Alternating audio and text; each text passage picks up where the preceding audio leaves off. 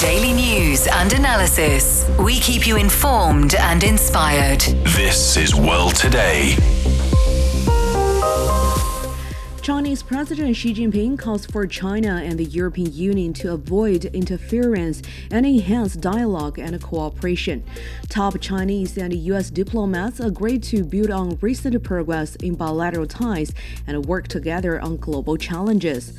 And an external audit on Volkswagen plant in China's Xinjiang has found no indications of any use of forced labor. You're listening to World Today, a news program with a different perspective. I'm Ge Anna in Beijing. To listen to this episode again or to catch up on previous episodes, you can download our podcast by searching World Today. Chinese President Xi Jinping says China and the European Union should steer clear of various kinds of interference and enhance dialogue and cooperation. He made the comment during a meeting with European Council President Charles Michel and European Commission President Ursula von der Leyen in Beijing on Thursday. Yu Yang tells us more. It's actually the first face-to-face meeting between Chinese and European leaders in four years. Chinese President Xi Jinping met with President of the European Council, Charles Michel, and the head of the European Commission, who is Ursula von der Leyen. Well, Xi said he welcomes Presidents Michel and von der Leyen to China and for the 24th China-EU Leaders Summit.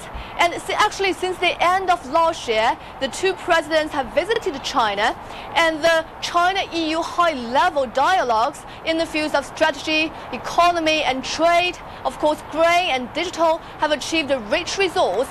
And she said this is in line with the interests of both sides and the expectations of the peoples. Well, the two sides should work together to maintain the momentum of the China-EU relations. Actually, this is the second time for von der Leyen's visit to China this year, and joining her is EU Foreign Policy Chief Josep Borrell, who has also paid a visit to China just this October. So earlier we had talked to Professor Cui Hongjian, who is at Beijing Foreign Studies University. He said that trade is at the foundation of China-EU ties, and this is actually backed by figures from Eurostat, which show the value of European imports from China nearly doubling between 2018 and 2022. And during the first half of 2023, China also remained the leading supplier of goods to the EU. Well, actually, trade between the two reached nearly 850 billion US dollars last year, a 2.4% year on year. And more and more European officials have visited China this year. Those include the French President Emmanuel Macron and German Foreign Minister Annalena Baerbock. The presidents of European Union Chamber of Commerce in China we have interviewed earlier and said this signals Europe lays stress on its relationship with the country. That was Yu Yang in Beijing. For a deeper exploration of the meeting and insights into the evolving landscape of China EU relations, joining us on the line is Helga Zepp-LaRouche, founder of the Schiller Institute, a Germany based political and economic think tank. Thanks for joining us, Helga. Yes, hello. Thank you for asking me to be on the program. First of all, this is the first in person summit between the top leaders of China and the European Union since 2019. What's your take on the significance of the resumption of in person summits between China and the EU?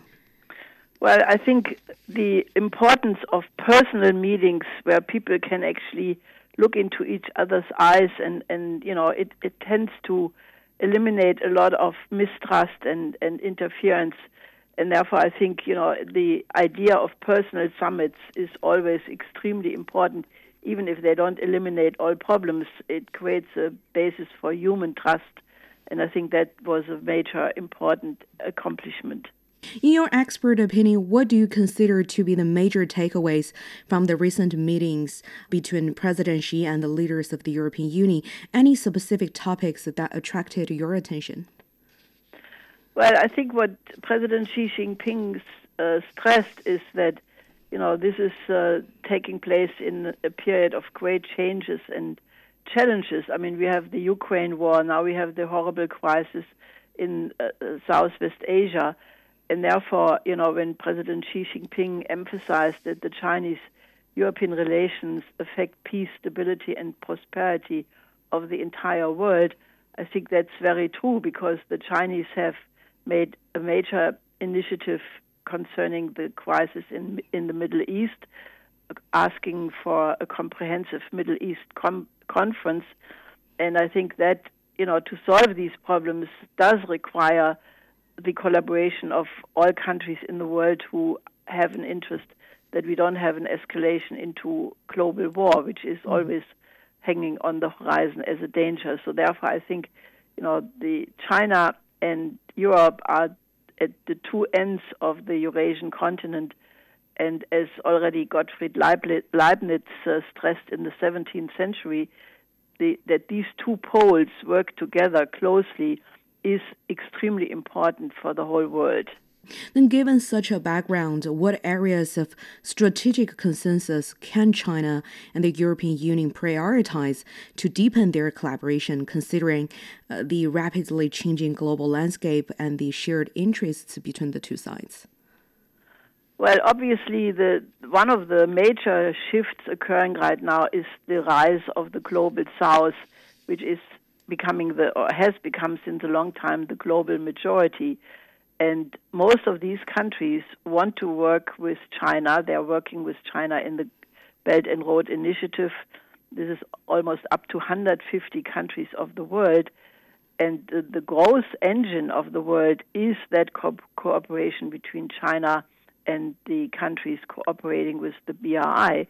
So, therefore, it is in the absolute fundamental interest of Europe to not be antagonistic to that new development, but to actually see the advantage because this is future markets.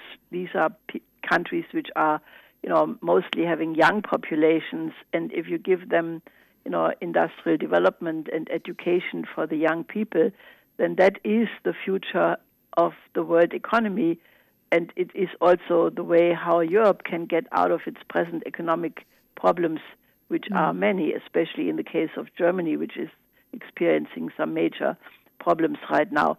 So therefore, I think that you know if Germany and the European countries would somehow become more in tune with what China is doing in respect to the global south, it would really be a very important contribution towards stability. Speaking of that, Helga, President Xi urged both sides to steer clear of various kinds of interference and emphasized on strengthening two way political trust. How do you read his calls here?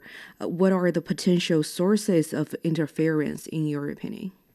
Well, you know, recently at the San Francisco summit between Xi Jinping and President Biden, a certain amount of uh, stability and, and, you know, progress was accomplished.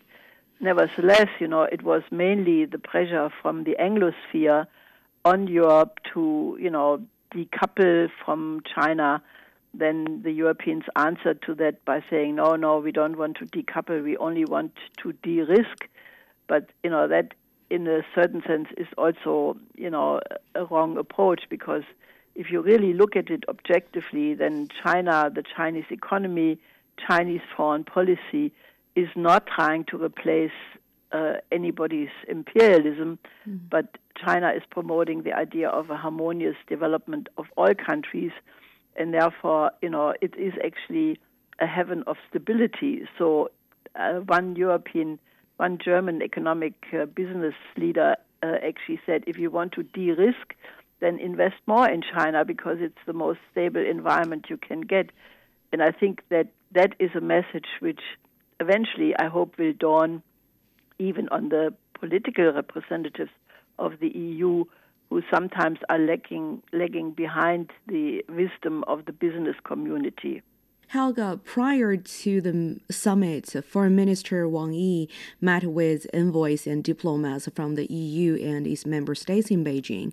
He emphasized that China's policy toward the EU remains stable and will not change due to any single incident. In your opinion, how has the stability in China's policy contributed to the overall development of China EU relations? Well, I think China uh, you know, if you look at the at the trajectory of Chinese economic policy, it has been since about 40 years an upward curve. You know, ever since Deng Xiaoping uh, introduced reform and opening up policies, China has been in, it's the most incredible economic miracle which ever took place in, in any country in the world. And since about 10 years, China has opened that model for countries of the global south to cooperate in the BRI. And that has been a steady course. There were no ups and downs, no deviations. And I think that therefore, you know, while Europe has been much more vacillating, some countries are very much for the cooperation with the Belt and Road Initiative. Others, under the influence of the Anglosphere, have been more reluctant. So I think that China was for sure the factor of stability in the relation of the two. Let's shift the gear to the EU's perspective. Uh, the European envoys and diplomats stated that uh, the EU is committed to developing constructive and stable EU China relations with no intention of decoupling from China. But meanwhile, uh, EU officials expressed concerns about what they consider imbalanced economic relations. How do you view their concerns, and what's your understanding of China EU economic and trade relations going forward? Well, you know, the accusation against China uh, always is that, you know, China is uh, subsidizing its economy or, you know, that there are uh, trade barriers and so forth. If you look at it closely, it's it's more complicated because the price competitiveness of Europe has become worse. That's basically due to the rise in the energy prices, uh, this has geopolitical reasons because, you know, Germany, for example, could have cheap energy from Russia, but for political reasons, you know, this is now uh, not the case anymore. And also, you know, the European economies are not investing enough in basic research and development. Therefore, they have been falling behind uh, technologically. Uh, part of it is ideological you know, that, for example, the German um, attitude against nuclear energy puts them at a very big disadvantage. If you look at the recent COP28 summit, many countries uh, are now going in the direction of developing nuclear energy, which obviously is uh, much more advantageous because of the high energy flux density, uh, which is very important for the productivity of the production process. So there are many factors uh, and I think, you know, the Europeans should really review their economic model and throw overboard a lot of ideological uh, burdens. Uh, and then I think there would be so many areas of the world where China and the EU could work productively together. For example, you know, the development of Africa, or now, you know, where there's the huge task to find stability in Southwest Asia, which must be based on economic uh, development because you know this is all a region of desert. So to develop fresh water, uh, build canals, build infrastructure. I mean, there are so many areas where it would be absolutely productive for China and Europe to, to work together and that way overcome imbalances by development, you know, because it's not you know, it's not a zero sum game where one wins and the other one loses. But if both develop, then both win. Thanks, Helga, for your insightful and thorough analysis. That's Helga Zepp-LaRouche, founder of the Schiller Institute, a Germany based political and economic think tank. Coming up, top Chinese and U.S. diplomats agree to build on recent progress in bilateral ties and work together on global challenges. You're listening to World Today. Stay with us.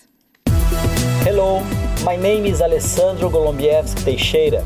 I'm a professor of public policy and management at Tsinghua University in Beijing. I am a great listener of The World Today. In my opinion, The World Today is one of the best China radio programs.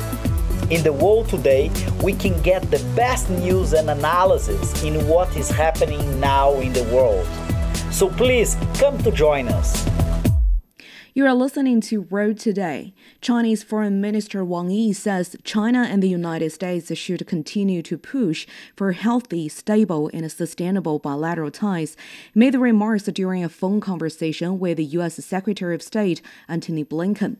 Wang called on the two sides to implement the consensus reached by the two heads of state during their recent meeting in San Francisco.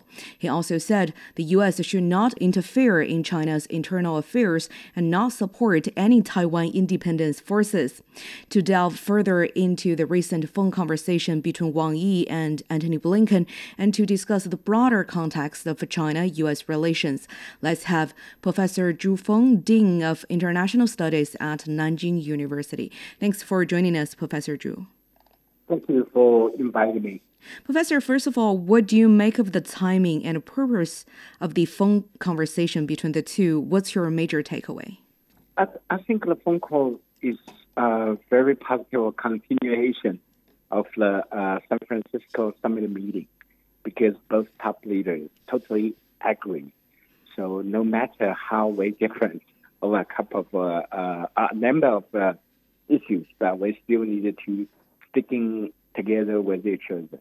On the other hand, we also see, for example, you just mentioned uh, Chinese Foreign Minister Wang Yi mentioned the Taiwan issue. If the U.S. continue to exploit the Taiwan issue as a, some sort of a very important leverage against China, then see there's no way the Taiwan Strait, you know, the uh, stormy water will be totally coming down.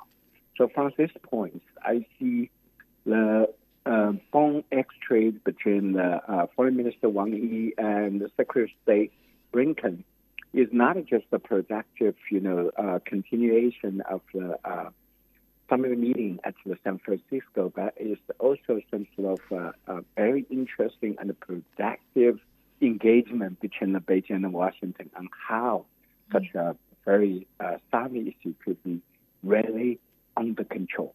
Professor Blinken thanked Wang Yi for visiting the U.S. Embassy in China to mourn the passing of a former U.S. Secretary of State Henry Kissinger. Wang Yi emphasized on carrying forward the diplomatic legacy of Dr. Kissinger.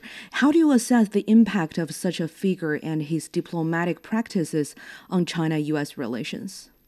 Yeah, when uh, um, Dr. Kissinger passed away, we all feel very sad because. Mm-hmm I think the legacy of the Dr. Kissinger is not just uh, with say, uh, help creating some sort of uh, resumption of the uh, good relations between Beijing and Washington. Dr. Kissinger is a very, very uh, well-established Harvard uh, University professor, and is also a very insightful thinker.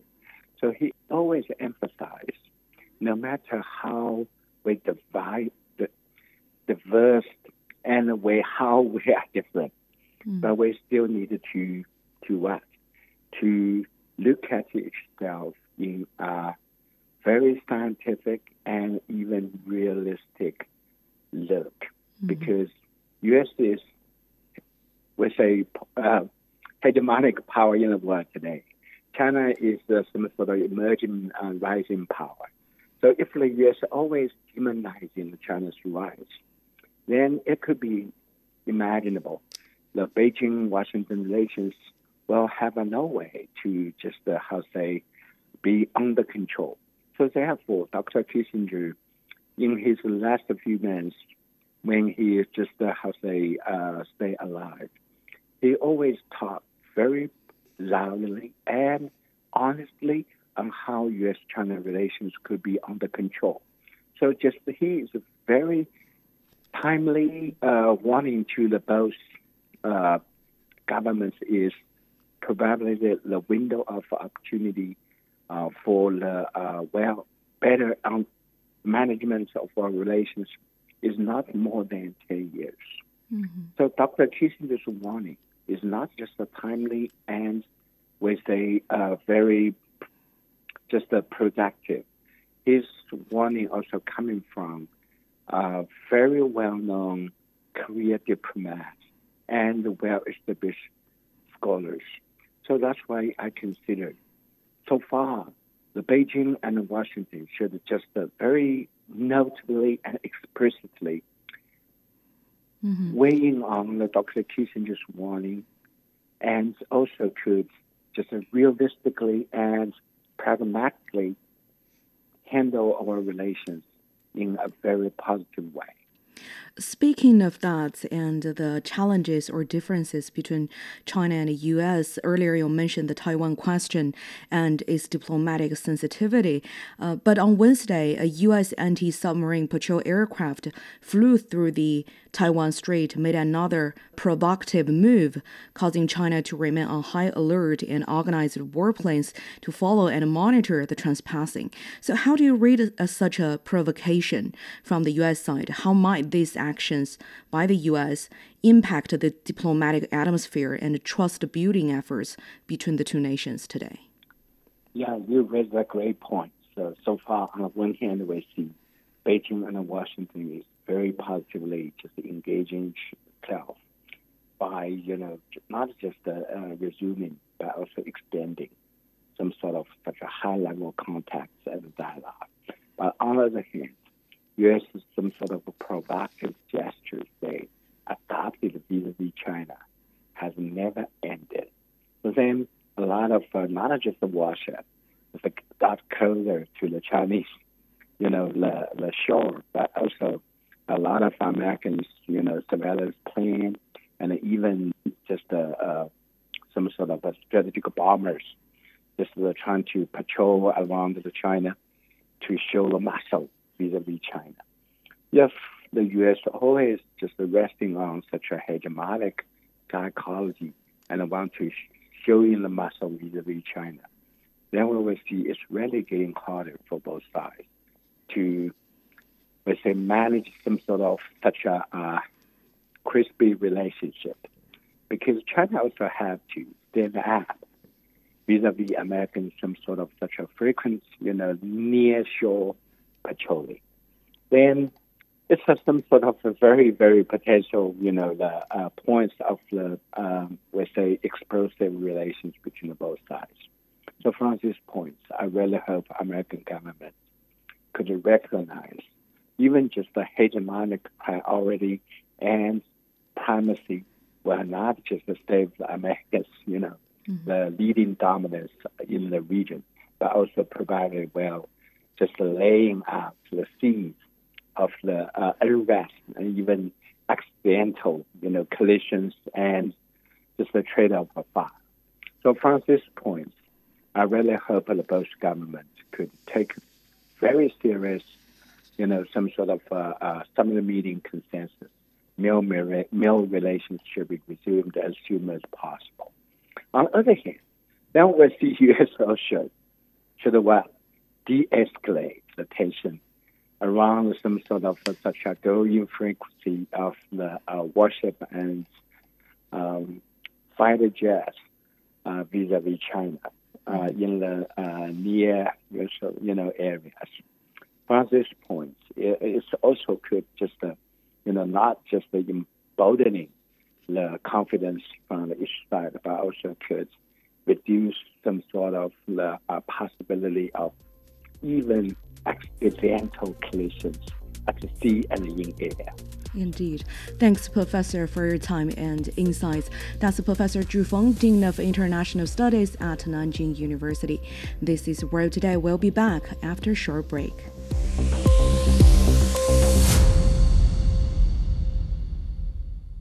Welcome back to World Today with Mika Anna in Beijing. An audit on the Volkswagen plant in the western Chinese region of Xinjiang has found no indications of any use of forced labor. International management consultancy Loning Human Rights and Responsible Business carried the audit among nearly 200 employees at the plant.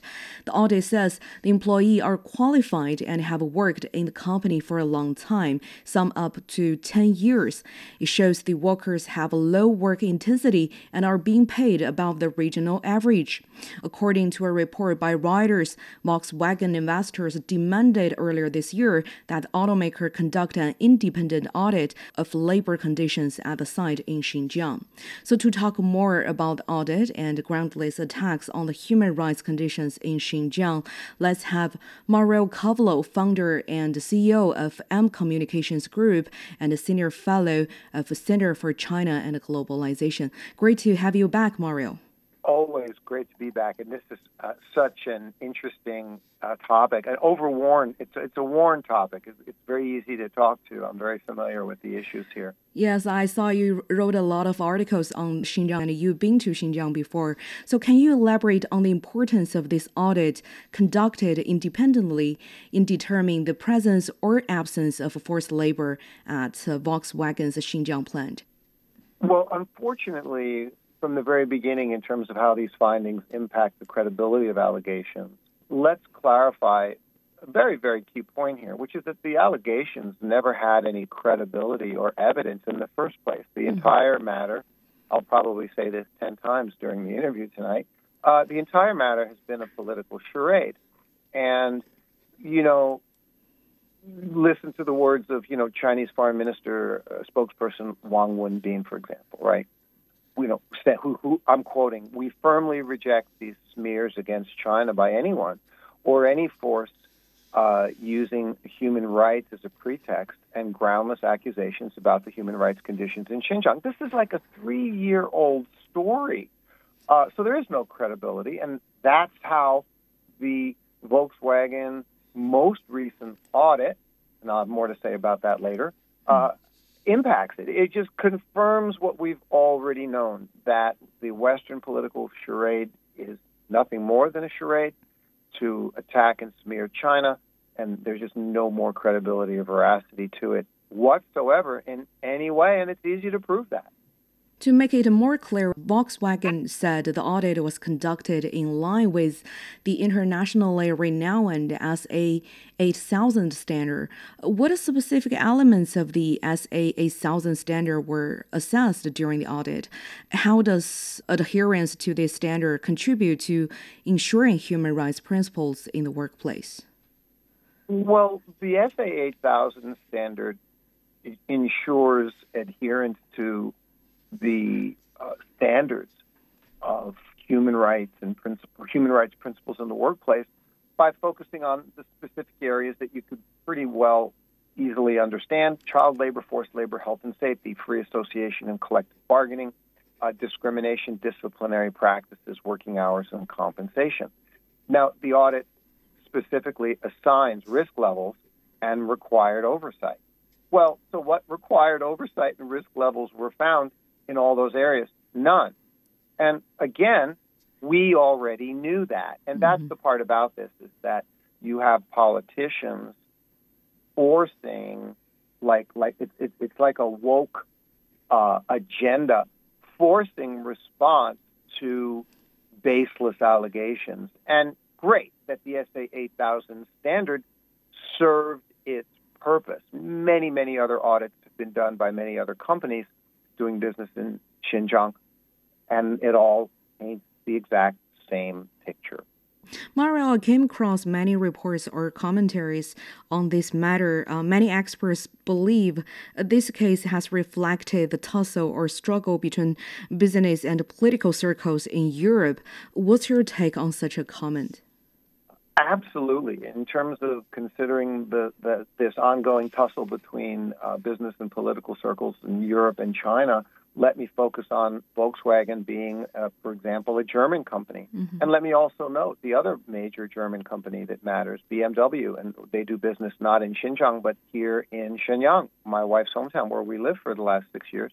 Mm-hmm. And they're an enormous contributor to the uh, Chinese economy, along with Volkswagen. Volkswagen and, and Motorola were the two, I think, the two original big uh, uh, foreign companies when I first came to China back in 1999 and 2000. They were Volkswagen and Motorola and uh, Nokia.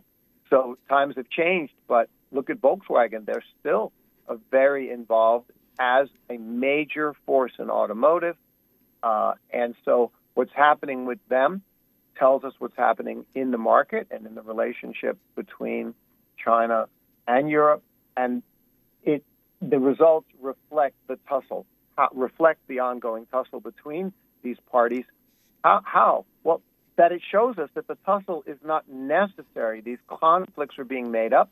They're not necessary. They're creating unnecessary tension at a time when the world needs peace and cooperation. Then, what do you make of the reasons behind such attacks? What are those blames or politicized allegations aiming for to targeting big companies like uh, you mentioned Volkswagen, BMW, foreign companies like this?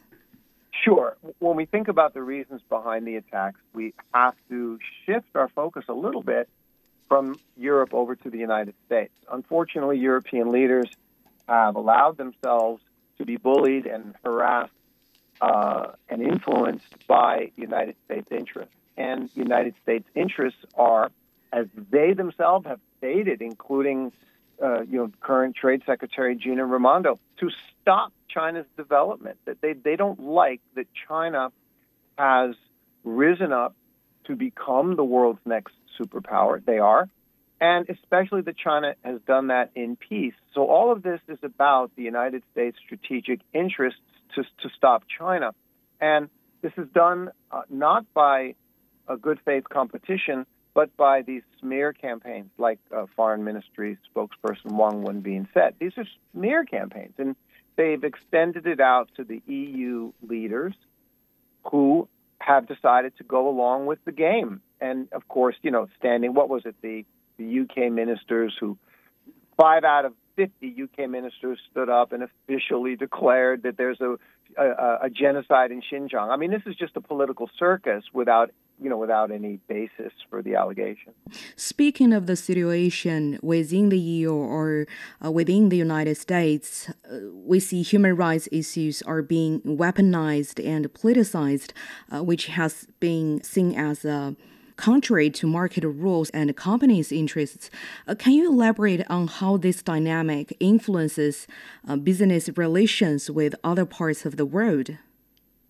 You know, if I was doing business with a certain part of the world, you know, say certain companies from uh, European countries, and then all of a sudden I see how they're treating China playing this game that would reduce my sense of confidence and trust in doing business with them. I would think, gee, you know, when are they going to come along and, and treat me the same way? Uh, so it doesn't add credibility to the United States position to smear China. It takes away credibility. They become less trustable. The EU companies that are involved in this, the EU commissions, the organizations, the NGOs, whoever they are, who are uh, putting forth, you know, spewing this this kind of propaganda and creating these these fake narratives and frameworks. It, it in my mind, if, if I was an onlooker considering doing business with them or doing business with them, would make me very unhappy and very uncomfortable and feel less and less capable of trusting them and believing in their integrity in doing business. So mm. they're not doing themselves any favors. That they're they're damaging themselves more than they're damaging China. Mm-hmm. Thanks, Mario, for your insightful analysis and time. That's Mario Cavolo, founder and CEO of M Communications Group and a senior fellow at the Center for China and Globalization.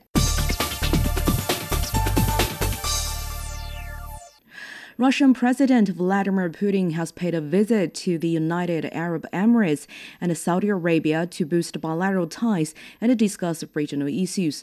During his meeting with UAE President Sheikh Mohammed bin Zayed Al Nahyan, the two sides explored ways to enhance their strategic partnership.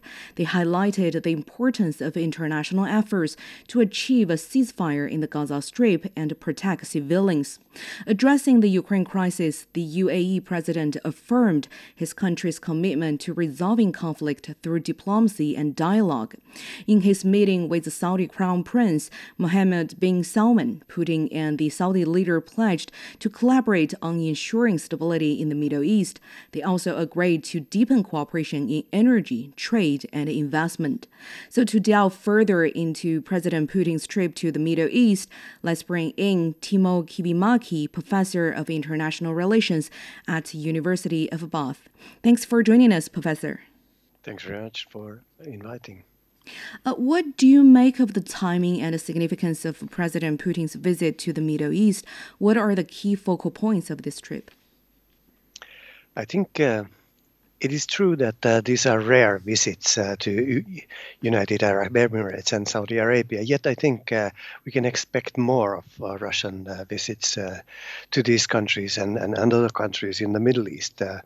I think we are actually seeing um, some significant changes of, of, geopolitics in the region, and these visits kind of testify to that.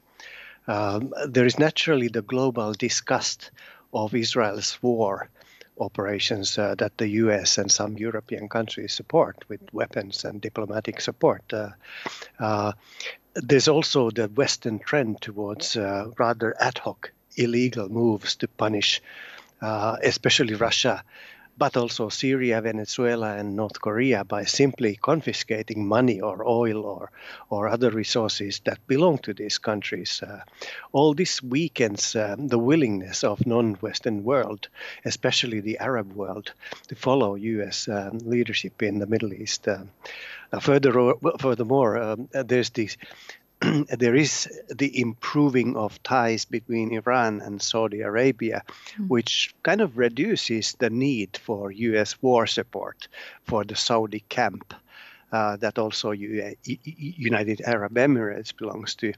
All this increases independence of these countries uh, of the U.S. lead, and I think um, the willingness to off- offend the, the West and, and, and the U.S. by hosting Putin is an example of this independence.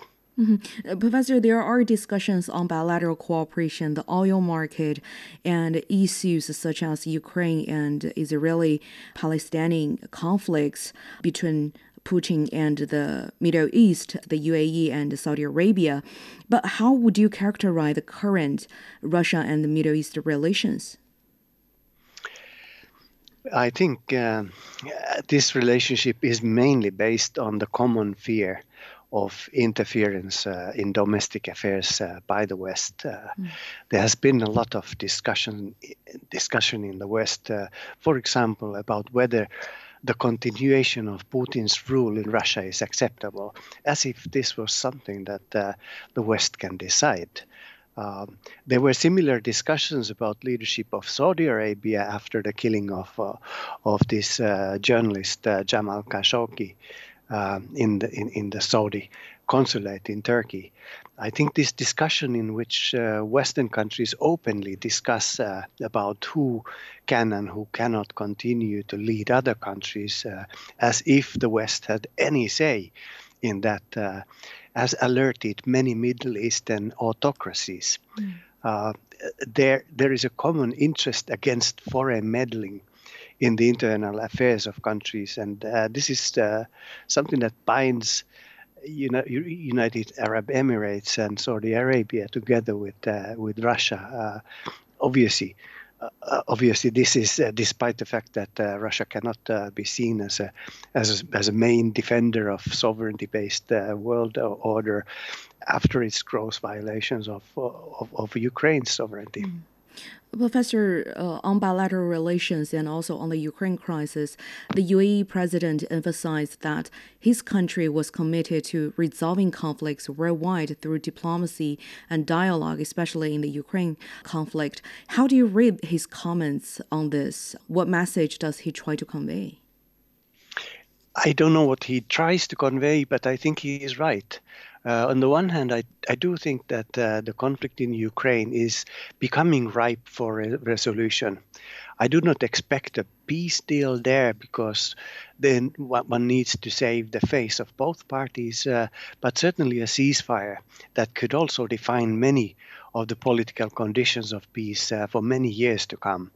Uh, and there, I think United Arab Emirates could uh, be a facilitator and, and maybe a mediator just as well as, as, as Turkey and China has have been. Uh, Qatar has been tremendously useful uh, for the solution uh, in Afghanistan and, uh, and, and also in, in the Palestine conflict where it uh, mediated and facilitated the discussion on on on, on the, the, the, humanitarian pause there. So so why shouldn't uh, United Arab Emirates mm. be important as well? I think uh, they should uh, they should uh, uh, try to do that.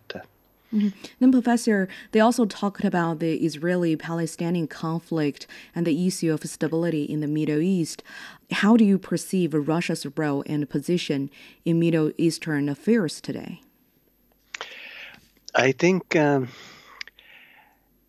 yeah, I think um, the um, it's not really uh, so much related to to stability in the Middle East uh, that affects uh, Russia's position in the Middle East. I think it's more about the changing perceptions of the West. Uh, mm.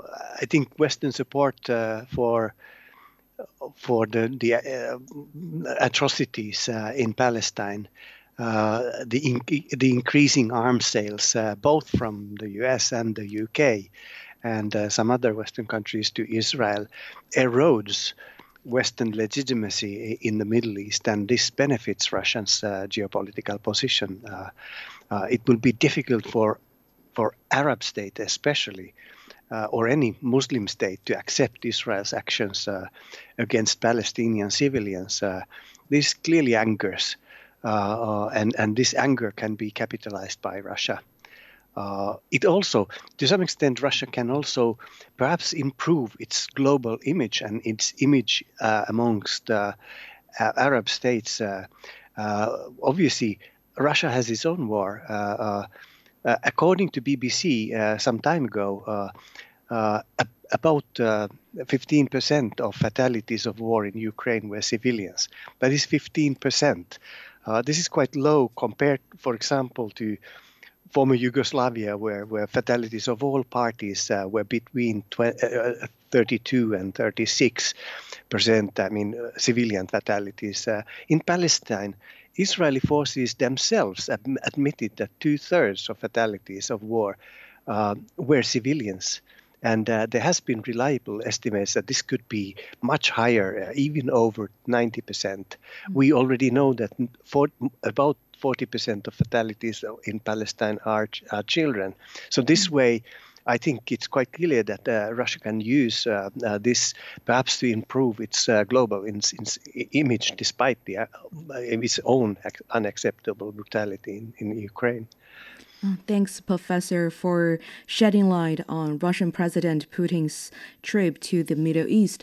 That's Timo Kivimaki, Professor of International Relations at University of Bath in the UK. This is World Today. Stay with us. Hello, I am Dr. Digby James Wren, a political analyst and international relations scholar specializing in China area studies. World Today offers unmatched in depth perspectives on China's politics, economics, business, technology, and society. World Today's team of reporters and contributors provides valuable information from all of the world's major economies. I hope you can join me on World Today for the very best insights and news from China, on China, and help to build a better understanding of China's role in the world today. You are listening to World Today. President of the Environmental Defense Fund, Fred Krupp, has highlighted the crucial China US partnership in the global fight against climate change during the ongoing UN Climate Conference in Dubai. Fred also noted that he has witnessed remarkable positive changes in China's air quality and renewable energy from his 30 years with the EDF in China. So, for more on this, my colleague Wang Guan sat down with the president in Dubai. Fred, in your opinion, what have been the biggest accomplishments during this year's COP in Dubai? Well, on day one of this year's COP, two amazing things happened that have never happened before at any COP. One, the whole agenda for the conference was approved on day one. Sometimes that doesn't happen until the end of the COP, believe it or not. And also on day one, there was an approval for the structure of a loss and damage fund, and even some hundreds of millions of dollars put into it. Not enough but um, those were surprising and good accomplishments. The other big thing that happened on the side of the COP was um, very important announcements on methane. You once said that uh, cutting methane use is the surest route to fight against climate change. Why? Well, because methane is more than 80 times more powerful pound for pound than carbon dioxide. So when we cut methane emissions, we can reduce the temperatures and the ferocity of cyclones that we would otherwise see in the next 10 years by getting the methane emissions down. And then, what is the percentage of methane use uh, when it comes to the, the big picture of you know, emission uh, producing uh, gases? So, um, right now, about a third of the global warming we're experiencing is from methane. But when we look at it on a go forward basis, methane emissions will warm the planet about the same amount over the next 10 years. Methane emissions from, say, this year will warm the planet about the same amount over the next 10 years as all the carbon dioxide coming from all the burning of fossil fuels on the planet. So, this is not a reason to go slow on carbon dioxide. We have to bring those emissions down as fast as we can for our grandchildren and great grandchildren. But if we want to see an immediate impact of cutting emissions, that's where methane is so important.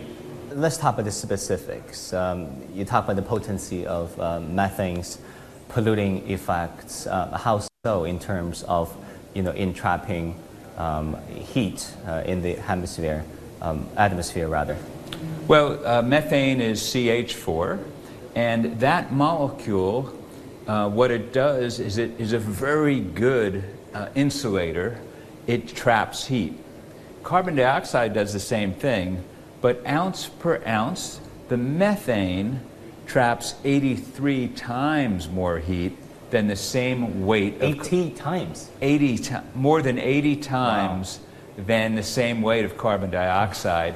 So it's really potent. And it comes from many things that we do in our economy. It comes from oil and gas, it comes from uh, landfills, it comes from coal mines, and it comes from livestock. Animal agriculture is a big source of methane also from the burps from the cow. We've been talking about a just transition. How important is it, and are we seeing it? Well, we're not seeing uh, fast enough action. Uh, the, the, the COP process, the world needs to accelerate its move away from fossil fuels and toward clean energy. And in addition, it needs to do that in a way where people can thrive. So we can't hold people down. We need uh, people that don't yet have access to electricity to be able to have electricity. So we need to lower emissions dramatically while at the same time lifting people up. That's the only way to solve global warming that's fair. It needs to be fast and fair. In some African countries we visited, uh, there's no such thing as uh, solar because they don't have enough sunlight. Uh, and they don't have hydropower because they don't have enough wind.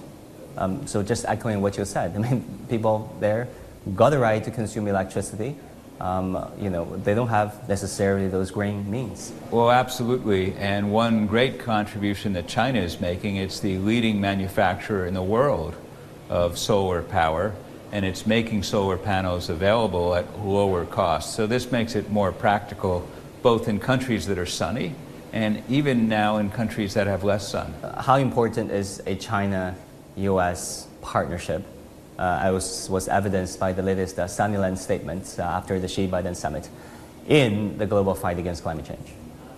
Well, um, China and the United States are the two biggest economies in the world.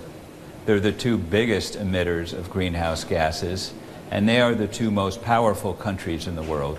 So there's nothing that could be more important in climate change than having our two great powers cooperate with each other.